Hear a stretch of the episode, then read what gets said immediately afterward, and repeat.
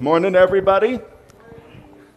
So, John had his list of 10 things.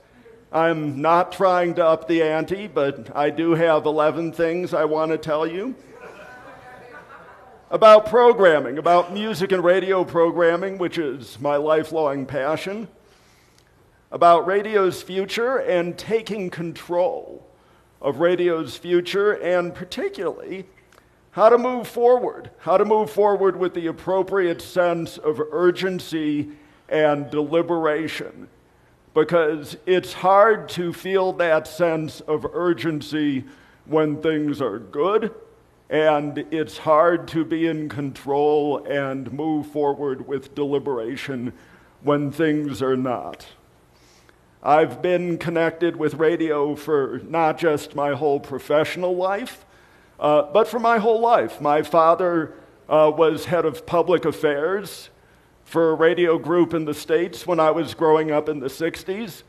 Uh, he has a tape of me at age four saying that when I grow up, I want to be head of music for a radio station. So it was set in stone um, from that point on. My, like anybody who's lucky enough to have one career, one job in the American radio business at the moment, I have several. Um, I began as a journalist covering the radio industry, and I still do that. I started at a presentation that only a few people in this room will remember called Radio and Records. And when I was out of college uh, at age 20, I went and sat on their doorstep uh, for three months until they hired me. And fortunately, it worked. My wife says, You're smart enough, someone would have hired you. Uh, and that's probably true, but I don't know who. I went from there to covering the business for Billboard magazine. I work now for Edison Research. Um, how many of you have heard of Edison? Edison um, does a number of well known studies. They do one called the Infinite Dial. They do one called the Podcast Consumer. If you'd like to see any of their studies, uh, they're available to everybody at edisonresearch.com. Um, my job is primarily working with radio stations, helping them design their format through research, um, helping them refine their music libraries through research. Um, I've come to learn in the US, in North America, um, maybe even in John's territory, uh, a little something about every radio station in every market. And I continue to write a newsletter. Um, this is a newsletter called Ross on Radio. I've been writing it for the business for more than a decade. Uh, if you give me a business card or if you just go to my Twitter bio, Ross on Radio, you can sign up for free, and then you will know me by my trail of spam. Um, I try to stay positive. My, I also like to praise in public and critique in private. Um, I tell people that I come in peace. I love radio. I love spreading positive stories about radio. Um, recently, I have come to feel a little bit urgent about radio. I think this is a turning point year. Of the 11 things that I want to tell you, the first, easy enough. Radio is connection, something we can all agree on. Radio has been my professional community. Radio is a way to make friends, but radio is also connected. Um, you see this when you cover format changes. One station changes format in a market, and then three or four other stations in the market end up changing format. In another market, someone may copy the station that changed format because they had to. Radio is chaos theory. Radio is connected. A lot of what I'm going to talk about this morning is based on the landscape for radio and the fragmentation that has taken place in North America. Every country is different, every landscape is different. I'm going to tell the story. I hope it will be engaging for 20 minutes. I will let you decide as to the relevance, and I will let you decide how it plays out here. Uh, this is a room full of people with very different market circumstances, very different landscapes. Um, I'm still confident that some of it will resonate, and here's why.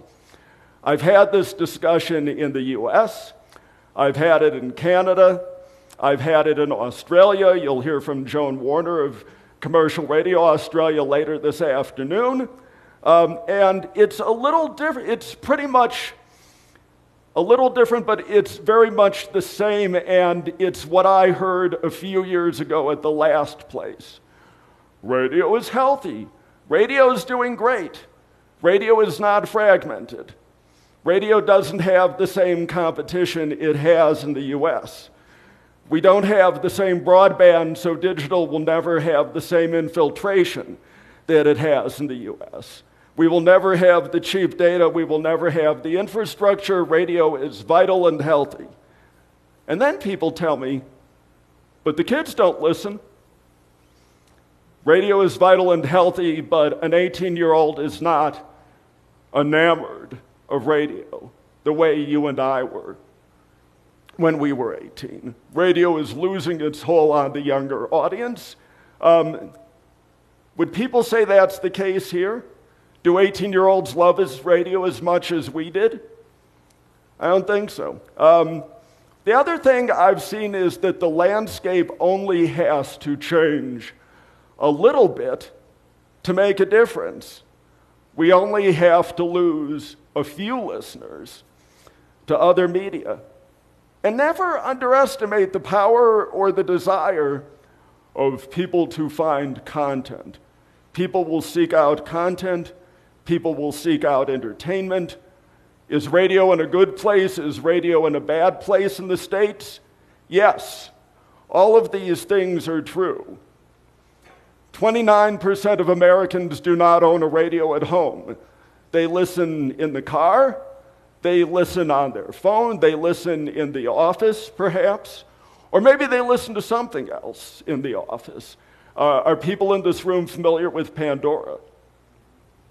Um, maybe they listen to Pandora. Increasingly, um, they might be listening to Amazon music. 50% of 18 to 34s do not own a radio at home. When you go down to 18 to 34, up to age 34, it is half the audience that no longer owns an AM FM radio at home. Radio has used to break music. Radio has not been number one for music discovery since the last Infinite Dial report. Uh, we didn't even ask the question this year because it was pretty obviously trending away from radio in terms of how people discovered new music. They discover it from YouTube, they discover it from friends and family, uh, and third or fourth, they discover it these days from the radio.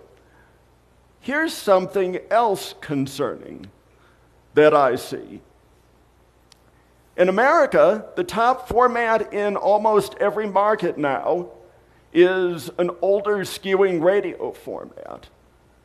Maybe adult contemporary, possibly classic hits playing the music of the 70s and 80s, maybe classic rock. Um, this isn't because those formats are growing. NPR, um, our public radio, is also growing. This isn't because these formats are gaining listening time, it's because other formats are losing listening time, particularly youth oriented formats like hip hop or top 40. And the shares of older skewing formats are going up by default. On the other hand, this is a study that Edison Research does called Share of Ear. Someone said, what percent of listening is to radio? What percent of listening is to satellite radio, Sirius XM? How many people are familiar with satellite radio in America? Um, SiriusXM is basically a subscription digital tier.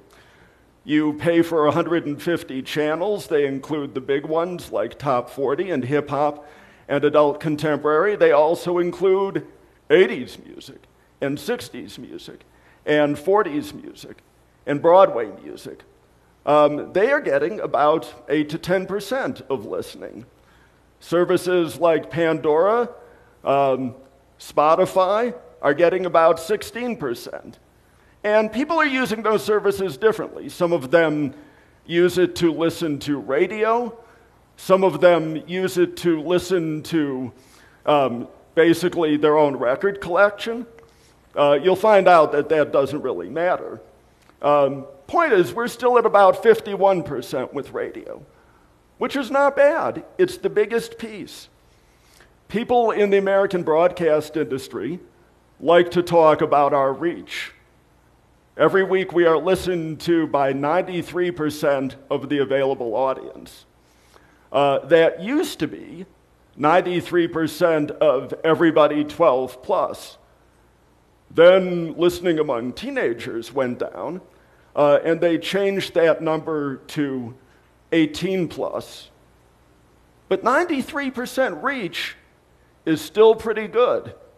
There's a saying in radio it's not, it, you're not in trouble until you lose the cume.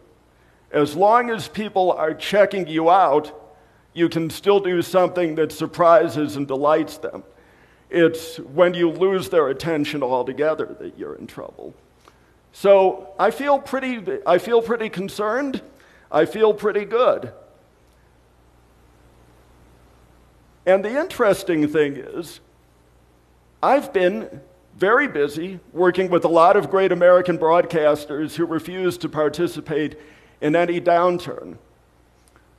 Earlier this year, or late last year, I worked with the American broadcaster Entercom.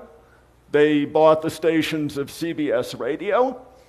I helped launch three brand new major market radio stations in Dallas, in Chicago, in New York, within an hour of each other. Earlier this year, is everybody in this room old enough to remember the Spice Girls? Um, earlier this year, I worked with a small market American broadcaster. Somehow, uh, he finds money to have a full staff.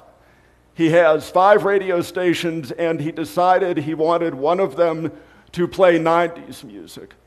Will Smith, Spice Girls, Backstreet Boys, NSYNC, um, P. Diddy. And the station in his little market has been phenomenally popular. He goes out for a beer on Friday night, and strangers come up to him and thank him for this radio station. Uh, he has told me so many stories about people coming up to him in pubs to thank him for the radio station that I wonder if he spends any time at the radio station. So, my million rand advice to you this morning is play the Spice Girls. but there is, there is some grain of truth in that, which is that everybody wants to hear the music from their childhood. Eventually, it is time for that music to be back on the radio again. Radio does a lot of things right. Here are a few of them. Um, compared to Spotify, compared to Pandora, compared to other places you might hear music, I think we program it better. We know more about it. We have years of research. I think we offer companionship, not just a bunch of songs in a row. I think we offer showmanship, the thing that makes people talk about our radio station every quarter and makes our radio station legendary. I think we offer sense of place.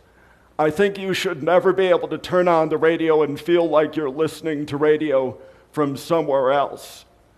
That is one of the things that will keep radio healthy long term. The shared experience. Justin Timberlake Can't Stop the Feeling came out at 6 o'clock on Friday morning in the States, and by noon, Everybody knew it because every radio station had played it once an hour. That's the shared experience. Broadcasters are the best people to do these things. We just don't always do them. We get so busy. We get so overextended. We spend so much time copying each other that we lose our sense of place. We let Spotify playlists take the place of music discovery for some people. Nothing anybody else can offer is as good as good radio, but we don't always have the time and energy and resources to do good radio. In America, about 10 years ago, they stopped measuring radio with a diary, with a paper diary, and relying on people's recall. They began using a meter. Um, they had to depend on a relatively small number of meters. Um, broadcasters began looking at the retention data from this relatively small number of meters, and they began trying to take everything off the air that they thought was a negative. These things weren't negatives, they were just being done badly. And when broadcasters got done taking all these things off the radio and making radio as austere as possible, we didn't sound that different from a Spotify playlist. We have things that we do that people love, and we have to remember to do them. There's a debate that takes place in a lot of lecture halls around the world, uh, and I think it's a time waster. The real issue is not what is radio. US broadcasters spent four or five years arguing about whether to call Pandora radio, whether to call Spotify radio. It doesn't matter. People use them for some of the same things, and you can't listen to them both at once. Um, broadcasters in America can own five FM stations. Some of them want more. That's part of the discussion now in America. Maybe we could do even better if we had more stations. But radio will never have a monopoly again. Not if you own two stations, not if you own five stations, not if you own 10 stations. The real issue to me is that people love radio too much uh, and want more of it. Um, they want more radio than we can give them, especially if we own two radio stations, even if we own five radio stations, even if we own 10 radio stations. They love new music. They want more than the two songs a week that we can add to our competitive radio stations. They want specialist channels. They want music from the 80s, music from the 60s, music from the 40s, uh, a Broadway channel. Those might not make sense if you only have two radio stations in the market, uh, but somebody should provide that, because if we don't provide it, somebody will. People want choice. People sometimes just want to feel like they have a choice. They like the big hit songs, but they like feeling like they don't have to listen to them if they don't feel like it. Um, Pandora, uh, people program Pandora for themselves. Um, they can, uh, and yet they choose mostly to listen to the big hit songs. They choose to listen to Can't Fight, Can't Stop the Feeling. They choose to listen to Billie Jean and When Doves Cry. But there's a skip button. It is the plausible deniability of choice, and it makes them feel like they are receiving a bigger choice than they, than they get from broadcast radio. One of the things I have noticed, and I notice it all over the world, not just in the US, is that radio station formats are getting dragged closer to each other a lot of people are playing the same big hit records. If the top 40 station sounds like the adult contemporary station sounds like the hot AC station, uh, if everybody is playing the same records 50 times a week, people feel like they have fewer choices, uh, and there's less reason to keep listening to the radio. You come to the radio, you get the song that you came for. You can do that on YouTube and be done in three minutes. Um, I think we ought need to offer a lot of choice and we need to offer one stop shopping. Uh, we need to extend our offerings. How many people here work with podcasting in some form? Um, podcasts have been an easy place for radio to expand. Uh, not enough of the big hit podcasts come from radio. That should change. We have the skills, uh, but the big rate, but the podcast that was the category killer in America, Serial, did come from broadcasters. Um, podcasting is the easiest place for people to start because it's bite-sized. It's, it's easy to, for broadcasters relate to relate to. Uh, it can often be done with parts found around the house, um, but we need to offer a lot more than podcasting. We need to offer one stop shopping as the broadcast industry. Uh, the ideal scenario is all of radio and music on one platform. Your big mass appeal brands, your niche brands, um, podcasts, playlists, listener's own music library. That's a very daunting thing to imagine uh, coming from one radio station. But consider this uh, a few years ago, there were people who would use their Apple iTunes to listen to podcasts, and then they would listen to music on Pandora uh, or Spotify, and they had pretty much found a way to work around radio entirely. Now, there are people who listen to Spotify for both playlists and for podcasts. They have found one stop shopping, and it doesn't involve us. That concerns me. The people who want something other than mass appeal radio are a relatively low percentage, but you feel them gone if they're not there. What percentage is it? Uh, consider a story you're probably going to hear again from Joan Warner this afternoon. Australia has a viable DAB tier of hundreds of other radio stations. The UK has a viable digital tier. The US um, does not have a free digital tier. Um, it does, but it's not a big deal people subscribe to SiriusXM. And I think this is very interesting. Weekly, non radio audio listening, listening to something like Spotify, uh, is 10% lower in Australia, and it's not because people aren't aware of their alternatives. Uh, it is because there is a viable digital tier. Um, Joan Warner will be here later today. She's next door speaking to the DAB track now. Um, I think we need to find a way to keep that 8 to 10% in the building because 8% happens to be what people, uh, happens to be the percentage that SiriusXM has in America. If we do not find a way to service it ourselves, we will lose about 8 to 10% of listening. That's not catastrophic, but it's not what we want. Is anybody here budgeted to make 10% less next year?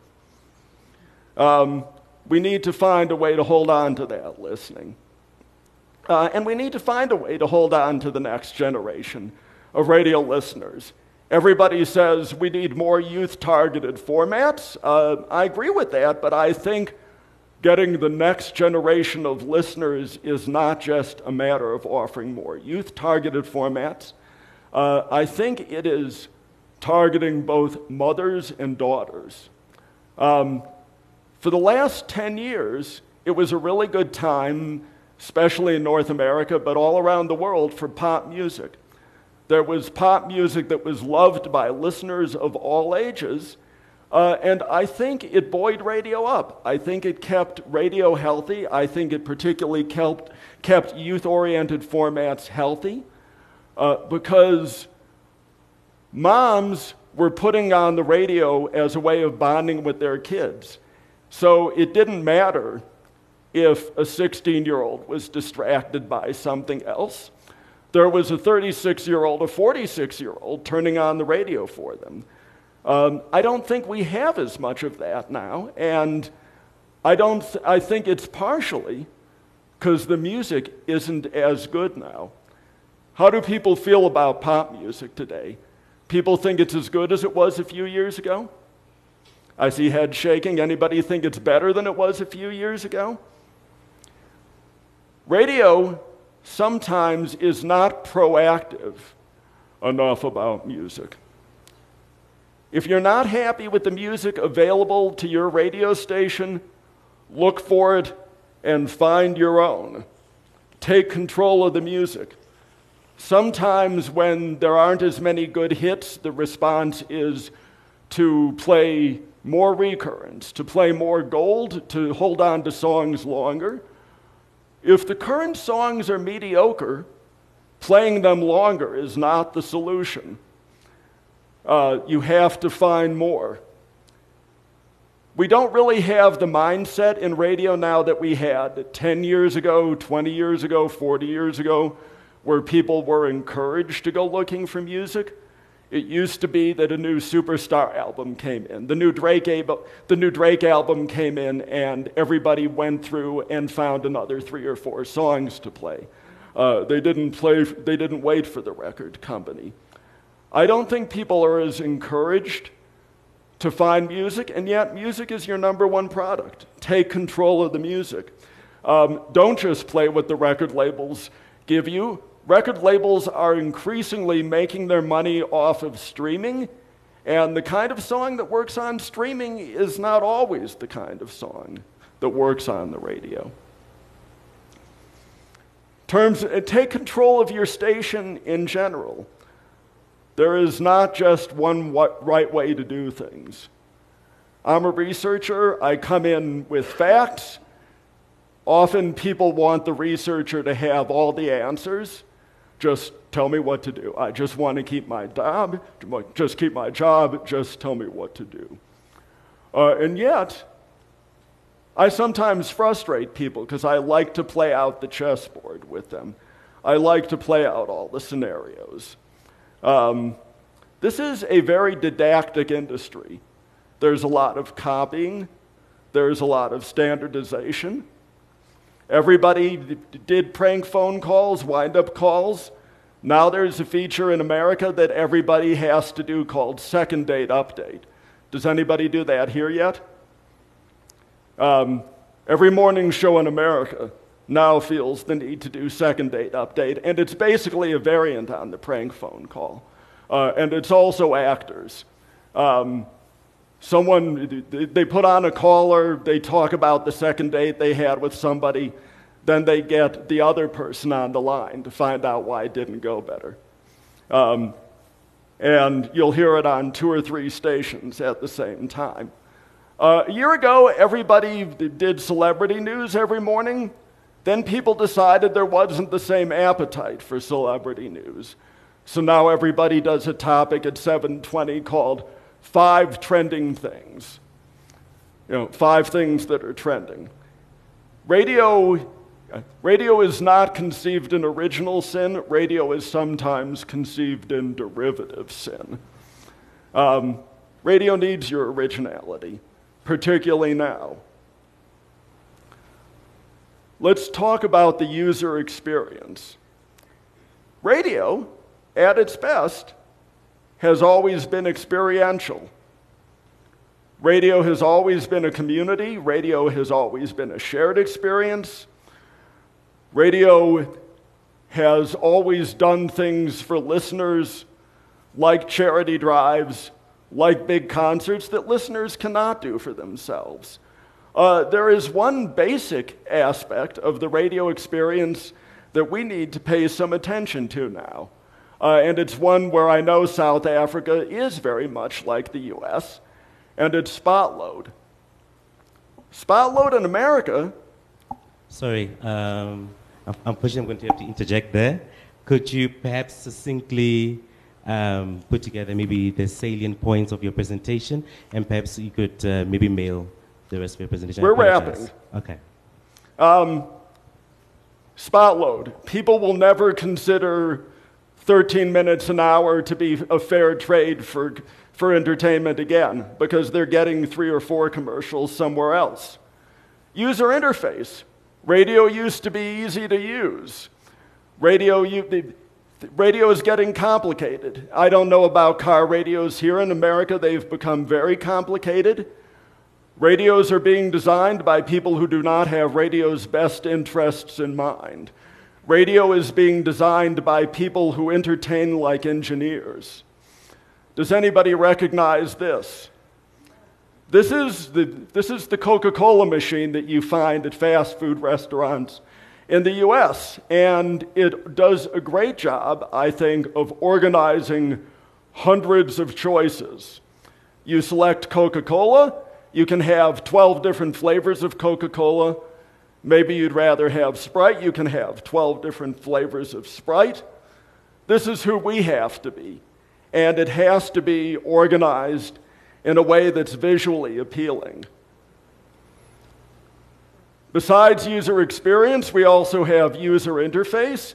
User interface has become complicated, and it is going. How many people have seen one of these up close? Um, this is the smart speaker. Um, in America, 18% of households now have a smart speaker. That number is more than double what it was in America a year ago. Um, it, people are adopting them faster than smartphones. Um, Sorry, Sean, you're going to have to unfortunately hold your presentation. I apologize for that. Um, I think for the benefit of the audience, you could perhaps um, send a mail. Perhaps you could send your um, business cards, send, him, send them his way, and you could perhaps send a communique your way, please. Unfortunately, we're running out of time. We have to move to the next speaker. I, I profusely apologize. I really do. Okay. Thank you. Thank you so much. Thank you. Um, okay. See the last three slides tomorrow afternoon and more.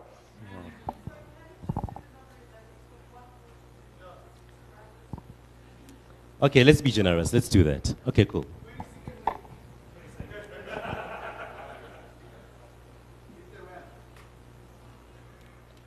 All right. What's missing here?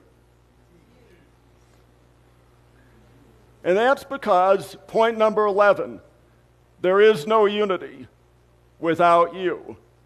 Um, broadcasters are trained to be competitive. I know in South Africa, broadcasters are particularly competitive. Rival groups don't get along with each other. Rival groups are very competitive with the SABC. Um, the issues that radio faces are only going to be dealt with on a larger level. Broadcasters are not each other's competition. Everybody is radio's competition. These are my issues. These are the things I've identified. I hope they resonate with you. I think the needs and desires of people, when it comes to radio, are global. I think the solutions for them will be local. Um, I hope you go out of this room and anything that resonates with you is a cautionary tale. Um, you determine to say, not on my watch. And that when, you know, and that the next time we meet, radio remains strong and vibrant here. And now thank you for your time and attention. and for one more slide.